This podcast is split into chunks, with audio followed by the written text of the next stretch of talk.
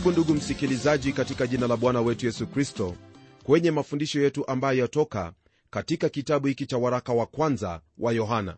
Baada ya kuona jinsi ambavyo wewe pamoja nami twaweza kuwa na ushirika pamoja na mungu baba na mwana wake yesu kristo na wale waumini wengine wote leo hii nataka tutazame jambo jipya ambalo lipo kwenye sura ya pili.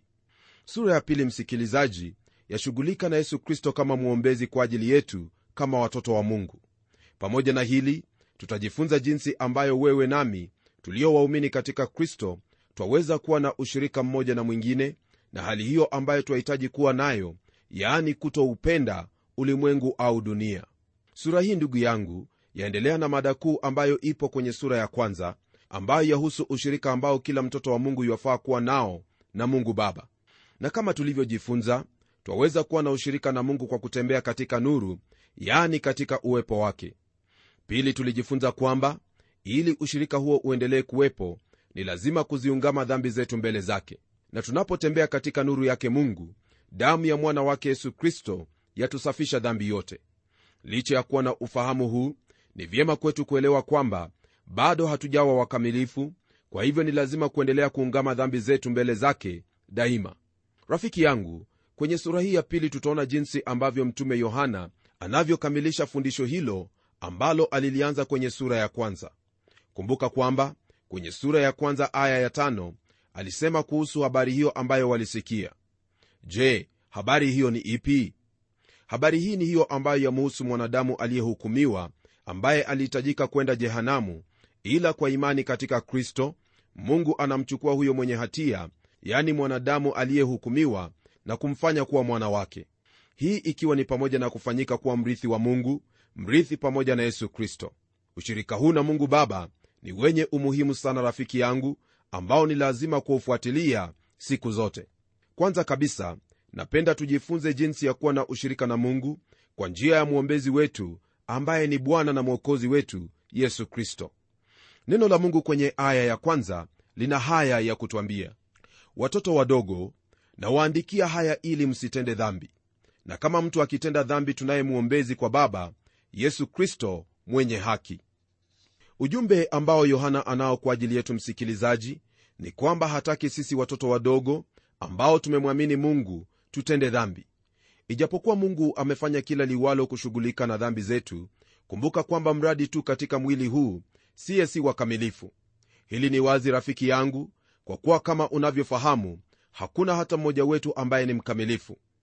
Naomba uelewe hili ambalo neno la mungu latwambia neno la mungu alisemi kwamba hatuwezi kutenda dhambi bali neno hili limetujia ili tusitende dhambi. Mungu ataka kila mmoja wetu kutembea kwa njia hiyo ambayo yampendeza hasa katika utii kwa neno lake. Kwa taarifa yako mwenzangu waraka huu wa kwanza wa yohana ni waraka ambao umeandikiwa wana wa jamii moja jamii ya mungu. Ni kweli kwamba sote kama waumini ni sehemu kila mmoja katika mwili wa kristo ila hili pia ndilo ambalo twahitaji kulitambua kwamba sisi ni jamii. Kweli hiyo inayohusu watoto wa mungu kama mwili mmoja au viungo vya mwili mmoja ndiyo ujumbe wa kile kitabu cha waefeso lakini hapa tuna kweli kuhusu jamii. Naam twahitaji kutambua hili kwamba uhusiano wetu kama waumini pamoja na mungu ni wenye umuhimu sana. Twahitaji huo ushirika pamoja na mungu baba wetu siku baada ya nyingine. Jina ambalo latumika kwenye aya hii yaani watoto wadogo ni sawa na kusema watoto waliozaliwa au wale ambao wamezaliwa mara ya pili. Na kwa kuwa hivyo ndivyo tulivyo ndiposa mtumishi wa mungu atuandikia haya kusudi tusitende dhambi. Naam hili ni ungamo kwamba hakuna mmoja wetu aliye mkamilifu. Miaka kadhaa iliyopita msikilizaji mhubiri mmoja alisimulia kisa cha jamii fulani ambao walitaka kuondoka kwenda kwenye likizo sehemu fulani lakini katika maandalizi yao waliona kwamba si vyema binti yao aandamane nao kwa ajili ya sababu ambazo wao wenyewe walifahamu. Basi walimchukua mtoto huyo na kumwacha pamoja na rafiki yao. Siku chache baada ya wazazi wake kurudi yule mtoto alianza kusimulia matukio yaliyokuwepo kwenye nyumba ile. Aliwaambia kwamba katika nyumba hiyo kulikuwepo na vijana wadogo wanne. Na kila siku jioni kabla ya kula chakula cha jioni wao pamoja na wazazi wao walikuwa na ibada pale nyumbani na baba yao akawaombea kila mmoja wao. Mara moja yule baba akasema kwamba jambo hilo ni nzuri kweli. Kisha mtoto yule akaendelea kusema kwamba katika maombi hayo baba ya wale vijana alimwomba mungu awafanye kuwa wazuri watoto ambao ni wasikivu na watiivu wasiotenda hayo ambayo ni mabaya. Kisha baba ya huyo binti akajibu na kusema kwamba hilo ni jambo jema kwa huyo baba kufanya jambo kama lile. Yule mtoto msichana alinyamaa kwa muda akamwangalia baba yake kwa macho ya huzuni halafu akamwambia baba yake hivi lakini baba mungu bado hajatenda hilo ambalo baba huyu amekuwa akiwaombea hawa vijana. Kwa kweli msikilizaji hivyo ndivyo ambavyo tulivyo leo hii sote ambao twamwamini kristo. Kisa hiki chatufahamisha kwamba katika kweli yote twahitaji kufahamu au kuelewa kwamba hakuna mmoja wetu aliye mkamilifu hata kidogo. Ndiposa neno la mungu kwenye aya hii latuambia kwamba watoto wadogo nawaandikia haya ili kwamba msitende dhambi. Na kama mtu akitenda dhambi tunaye mwombezi kwa baba yesu kristo mwenye haki. Elewa kwamba mungu hamtaki yeyote kati ya watoto wake kuishi katika dhambi. Hili ni kama vile tutakavyojifunza kwenye aya ya18 katika kitabu hiki sura hiyo ya tano. Kwenye sehemu hiyo neno lake bwana lasema haya twajua ya kuwa kila mtu aliyezaliwa na mungu hatendi dhambi bali yeye aliyezaliwa na mungu hujilinda wala yule mwovu hamgusi. Hili andiko lina maana ya kutoishi au kuendelea katika hali ya kutenda dhambi daima. Kumbuka yule mwana mpotevu aliinuka na kutoka miongoni mwa nguruwe na kuelekea nyumbani kwa baba yake. Hakuendelea kukaa miongoni mwa nguruwe hao. Kwa nini alifanya hivyo alifanya hivyo kwa kuwa alikuwa ni mwana na wala hakuwa nguruwe. Na kama vile neno la mungu lasema kwenye kitabu cha mhubiri sura ya 7 aya hiyo ya 20 ni jambo ambalo ni lazima utakubaliana nalo. Neno hilo lasema hivi bila shaka hakuna mwanadamu mwenye haki hapa duniani ambaye afanya mema asifanye dhambi. Leo hii mwenzangu wewe pamoja nami twaweza kusema kwamba hakuna lolote baya ambalo tumetenda lakini kwa suala hilo la kutenda mema neno la mungu latukumbusha yafuatayo kwenye kile kitabu cha yakobo sura ya 4 aya ya 17 kwa kusema hivi. Basi yeye ajuaye kutenda mema wala hayatendi kwake huyo ni dhambi. Naam lile ambalo twaitiwa hasa ni kutembea katika nuru ya neno lake mungu.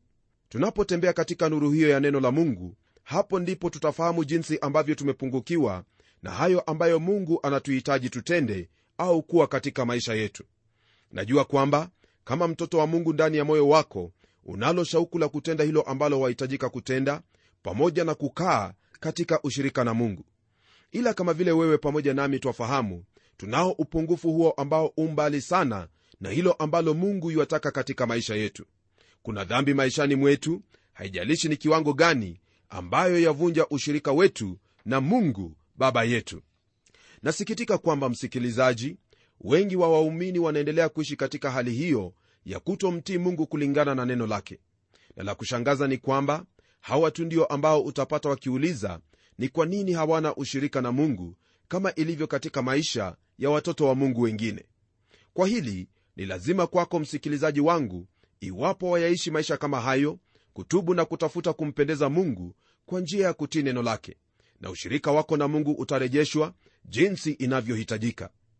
Katika hili fahamu kwamba bado haujapoteza uokovu wako bali ni ushirika ndiyo hauna.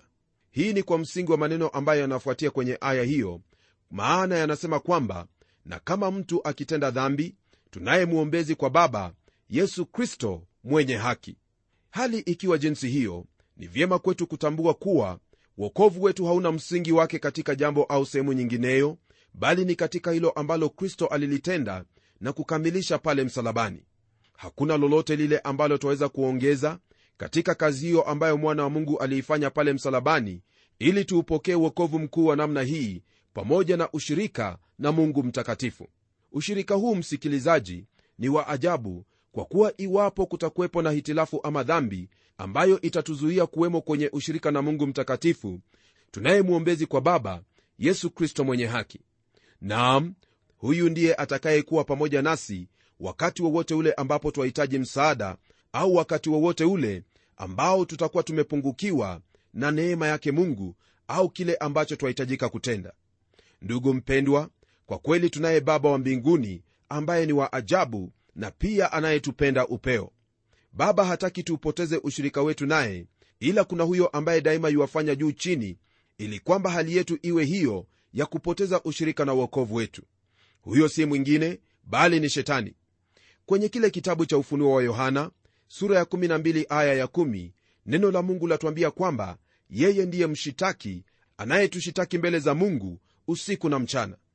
Mkumbuke ayubu shetani alimshitaki kwa kusema kwamba iwapo vyote alivyo navyo vitaondolewa basi ayubu atamlaani mungu. Jambo kama hili linapotendeka msikilizaji usiwe na shaka bwana wetu yesu kristo huingilia kati maana yeye ndiye aliyetufia pale msalabani na kutupatanisha na mungu. Kuna wale ambao wamesumbuka kwa ajili ya huyo mshitaki lakini lile la muhimu ni kwamba tunaye huyo mwombezi aliye mkuu kuliko huyo mshitaki wetu. Tunapoendelea kwenye aya ya pili neno lake bwana laendelea kwa kutwambia haya. Naye ndiye kipatanisho kwa dhambi zetu wala si kwa dhambi zetu tu bali na kwa dhambi za ulimwengu wote kulingana na andiko hili ambalo tumelisoma msikilizaji ningelipenda ufahamu kwamba neno hili kipatanisho lina maana ya huyo ambaye alikufa kwa niaba yetu sisi ambao tulihitajika kufa au kuhukumiwa kwa sababu ya dhambi zetu. Nam yesu kristo ndiye aliyefanya kazi hiyo ya kutupatanisha. Yeye ndiye mwombezi wetu anakuombea wewe ananiombea mimi. Yeye ndiye upatanisho wako na mungu kama vile alivyo upatanisho wangu na mungu. Ni kama ilivyo kwangu hivyo ndivyo ilivyo kwako pia hii ikiwa kwamba umemwamini kristo kama bwana na mwokozi wa maisha yako. Yohana kwa kunena kuhusu huyu ambaye ni mwombezi hasemi kwamba iwapo mtu atatubu au kuungama dhambi zake ndipo atampata huyo mwombezi. Wala hasemi kwamba iwapo awaye yote atafanya hayo yote ambayo yaonyesha kwamba ametubu ndipo atapata huyo mwombezi. Kile ambacho anasema ni kwamba na mtu akitenda dhambi tunaye mwombezi kwa baba yesu kristo mwenye haki. Jambo hili lina maana kwamba hata kabla haujatubu hilo ulilolitenda wazo au neno baya ulilolinena tayari yesu kristo yu pale na kukufanyia maombezi kinyume na jinsi ambavyo shetani aliyemshitaki wetu hutushitaki. Kutokana na hili ambalo kristo ulifanya daima kwa uaminifu yani maombezi hayo kwa ajili yetu roho mtakatifu wa mungu hutugusa katika mioyo yetu na kuleta hali hiyo ya kujiona kama tulivyo kisha twatubu hilo ambalo tulilitenda. Na kama tulivyojifunza hapo awali kutubu au kuungama dhambi ni hali hiyo ya kusimama upande mmoja na mungu na kuona tendo hilo la dhambi au wazo hilo kulingana naye na bila kukomea hapo twatubu hilo ambalo tulilitenda. Naam mtoto yeyote wa mungu ambaye yuwatafuta kumpendeza mungu siku zote daima atatembea na hilo wazo katika mawazo yake. Ni kama vile mwandishi wa zaburi alisema kwamba ee mungu unichunguze uujue moyo wangu unijaribu uyajue mawazo yangu uone kama iko njia iletayo majuto ndani yangu ukaniongoze katika njia ya milele. Rafiki yangu msikilizaji uu katika jamii ya mungu na ni kwa kutii haya ambayo twajifunza ndipo utaishi katika furaha ya ushirika na mungu wako. Haijalishi ni msururu wa vijisheria ngapi utafuata lakini hivyo si ndivyo wahitaji kuishi mungu hakutaki uwe kama mtambo wa kompyuta ambao umewekewa ratiba fulani ili kufuata maana wewe ni mwanadamu na hilo ambalo utachagua kutenda ndilo ambalo litakuwa lako pamoja na matokeo yake. Kama vile nimesema hapo awali la msingi ni kufahamu kwamba uu katika jamii ya mungu na mungu anataka kuwa na ushirika nawe siku zote. Huo mwenzangu ndiyo moyo wa mungu kwako. Kufikia kwenye sehemu hii lile ambalo yohana amekuwa akishughulika nalo ni kwamba mungu ni nuru na jinsi ambavyo sisi kama watoto wake twaweza kuenenda katika nuru hiyo au kuwa na ushirika naye. Sehemu ambayo yafuatia tutashughulika na mada inayohusu mungu nayo ni kwamba mungu ni pendo na jinsi ambavyo sisi kama watoto wake twahitaji kutembea katika ushirika kila mmoja na mwenzie. Tumejifunza jinsi ya kutembea katika nuru na sasa twataka tujifunze jinsi ya kutembea katika upendo. Upendo kama vile tutakavyoona baadaye ndiyo mada kuu katika kitabu hiki. Neno hili upendo limesisitizwa sana nalo lapatikana mara 33 katika kitabu hiki. Hebu tuendelee kwenye aya ya tatu katika kitabu hiki cha yohana wa kwanza tuone neno la mungu latuambia nini. Neno lasema hivi na katika hili twajua ya kuwa tumemjua yeye ikiwa tunashika amri zake jambo la kwanza ambalo nataka kukuelewesha msikilizaji wangu ni kwamba mtume yohana haneni kuhusu ulinzi wa uokovu wa muumini bali anena kuhusu hakikisho la uokovu wa muumini katika kristo. Kama watoto wa mungu twafahamu kuwa sisi tu jamii ila swali ambalo lipo ni hili. Twawezaje kujua hili? Naye ajibu kwa kutwambia kwamba hili ni jambo ambalo twaweza kulijua hasa kwa njia hiyo moja ya kuzishika amri zake amri hizi ambazo neno la mungu lanena kuhusu sio zile amri kumi. Kumbuka kwamba yohana anajihusisha na mambo ya kijamii na wala siyo sheria. Amri zile kumi zilipewa taifa na kila taifa ulimwenguni mwote wana sheria ambazo zaambatana na sheria hizo ila siyo sheria hizo zote. Amri hizo kumi kwa ufahamu wako zipo kwa ajili ya hao ambao hawajamwamini kristo kama bwana na mwokozi wao. Basi kwa habari za hao waliomo katika nyumba ya mungu mambo yao ni tofauti. Naam wanayo sheria au amri ambazo ni tofauti kabisa. Kwa mfano unapotazama kwenye kitabu cha wagalatia kuna amri ambayo ipo hapo kukuhusu wewe kama mtoto wa mungu. Nayo yapatikana kwenye sura ya sita aya ya pili ambayo yasema hivi. Mchukuliane mizigo na kutimiza hivyo sheria ya kristo. Na kisha unapokwenda kwenye kile kitabu cha wathesalonike wa kwanza sura ya 4 aya ya pili utapata tena kuna amri nyingine ambayo ipo katika nyumba ya mungu. Nalo neno kwenye sehemu hiyo lina haya ya kutwambia. Kwa kuwa mnajua ni maagizo gani tuliyowapa kwa bwana yesu kristo. Baadhi ya haya maagizo ambayo neno lake mungu lanena ni yale ambayo yapatikana kwenye sura ya tano ya hicho kitabu cha wathesalonike wa kwanza. Kwenye sura hiyo kuna karibia amri 22 ambazo ni za hao wa nyumba ya mungu. Hebu nikupe baadhi ya amri hizo. Furahini siku zote ombeni bila kukoma ambayo hasa ina maana ya hali hiyo ya kuwa katika maombi. Yaani unapomaliza sala zako kwenye magoti unapotoka kwenye sehemu hiyo wahitaji kuendelea katika hali hiyo ya maombi popote ulipo. Yaani uendelee kuomba katika moyo wako. Kisha kuna hili lingine ambalo pia ni amri katika nyumba yake mungu. Nalo ni kwamba msimuhuzunishe roho. Kwa lugha nyingine usiseme la kwa hilo ambalo anakuongoza kwalo au anakuhitaji utende. Haya mwenzangu ni baadhi ya amri ambazo kristo amewapa waumini na ikiwa tutakuwa na ushirika na mungu baba na kufurahia hakikisho la uokovu wa nafsi zetu ni lazima kuzishika amri hizi. Hatuna uhuru wa kufanya kama tupendavyo maana mkristo hafanyi kama apendavyo mwenyewe bali hufanya kama kristo apendavyo. Usisahau kwamba yohana katika kuandika waraka huu alikuwa akiwapinga hao ambao walikuwa na mafundisho ya uongo kumuhusu mungu na bwana wetu yesu kristo. Mafundisho hayo ambayo yaliitwa gnosticism yalifundisha kwamba wao tu ndio waliokuwa na siri ya mungu au kumjua mungu. Ndiposa yohana asema kwa ujasiri kwamba na katika hili twajua ya kuwa tumemjua yeye. Yohana asema kwamba la muhimu ambalo lipo ni kwamba sote twahitaji kumjua kristo. Huenda rafiki yangu wajiuliza habari za kuwa na hakikisho kwamba wamjua huyu mungu au kristo. Na pia kuna hao ambao waamini kuhusu ulinzi wa uokovu ila hakikisho la kumjua kristo hawanalo. Hili hutendeka katika maisha ya mtoto yeyote wa mungu ambaye si mtiifu kwa mungu na hayo yote ambayo anatuagiza kutenda. Ukiwa mtiifu kwa mungu basi hali huwa ni tofauti kabisa kwa maana hapo ndipo utaona raha ya mwenyezi mungu na pia kuwa na hakikisho la kumjua huyo aliyekufia pale msalabani pamoja na mungu baba hakikisho hilo hulipati rafiki yangu usipomtii kristo katika maisha yako. Ila usivunjike moyo hata kidogo kwani mungu hawezi kukuagiza utende hilo ambalo hajakupa suluhisho lake. Nalo suluhisho kwa jambo hili ndilo ambalo walipata katika kitabu cha injili ya yohana sura ya 15 ukisoma kuanzia aya hiyo ya kwanza hadi aya ya 9 ambayo yasema hivi.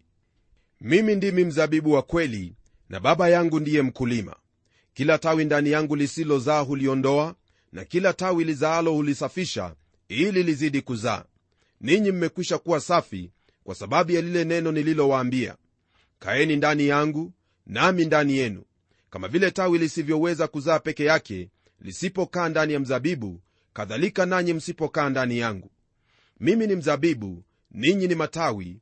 Akaye ndani yangu nami ndani yake huyo huzaa sana maana pasipo mimi ninyi hamuwezi kufanya neno lolote. Mtu asipokaa ndani yangu hutupwa nje kama tawi na kunyauka. Watu huyakusanya na kuyatupa motoni yakateketea. Ninyi mkikaa ndani yangu na maneno yangu yakikaa ndani yenu ombeni mtakalo lote nanyi mtatendewa. Hivyo hutukuzwa baba yangu kwa vile mzaavyo sana nanyi mtakuwa wanafunzi wangu. Kama vile baba alivyonipenda mimi nami nilivyowapenda ninyi kaeni katika pendo langu mkizishika amri zangu mtakaa katika pendo langu kama vile mimi nilivyozishika amri za baba yangu na kukaa katika pendo lake. Kutokana na haya maandiko rafiki yangu ni wazi kwamba ikiwa utafurahia uokovu na ushirika wako na mungu ni lazima kuufuata mfano wa bwana wetu yesu kristo. Alizishika amri za baba yake na hivyo akadumu katika pendo lake nalo na hilo ndilo ambalo twahitaji kufanya pia. Ni vyema kwako mwenzangu kujishughulisha kujua amri hizi za nyumba ya mungu kwa kusoma neno hili na kulitenda. Naamini kwamba hilo ndilo utakalotenda. Kwa sasa hebu tuombe pamoja. Baba mfalme tena mungu uishie milele sifa na shukrani ni zako kwa ajili ya upendo wako mkuu kwetu. Tazama katika kila hali bwana umetujulisha hilo ambalo latufaa kama watoto wako hasa kwa habari za kukaa katika ushirika nawe kwa njia hiyo ya kulitii neno lako. Naomba kwamba katika haya utamwezesha ndugu yangu msikilizaji kusoma neno lako ili afahamu hayo ambayo yampasa kutenda kusudi akaye katika ushirika nawe pamoja na kufahamu furaha ya kuwa na hakikisho la uokovu wa nafsi yake. Na kushukuru maana najua kwamba utamtendea haya kwa utukufu wa jina lako maana tumeyaomba katika jina la yesu kristo aliye mwombezi wetu. Amen. Mungu akubariki sana ndugu mpendwa kwa kuchukua wakati wako na kulisikia neno hili la mungu ambalo ni uzima wetu na pia mwongozo wetu katika ushirika wetu naye. Kwa hili nataka kukwambia kwamba mungu atakutana na shauku la moyo wako ambalo hasa ni kuendelea kumjua. Hadi tutakapokutana tena kwenye kipindi kijacho na kutakia kila na heri zake mwenyezi mungu. Ni mimi mchungaji wako jofre wanjala munialo na neno litaendelea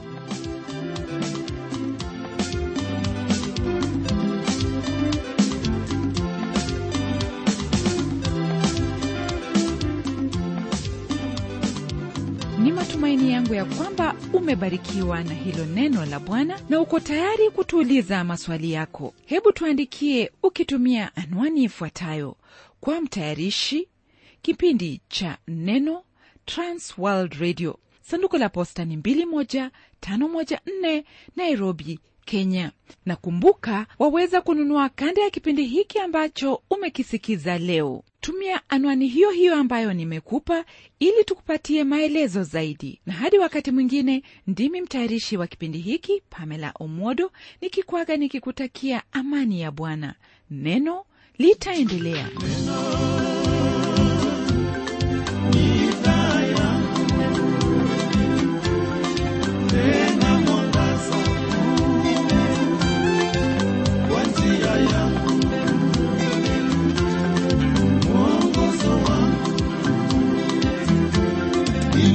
mwongozo wangu, ili neno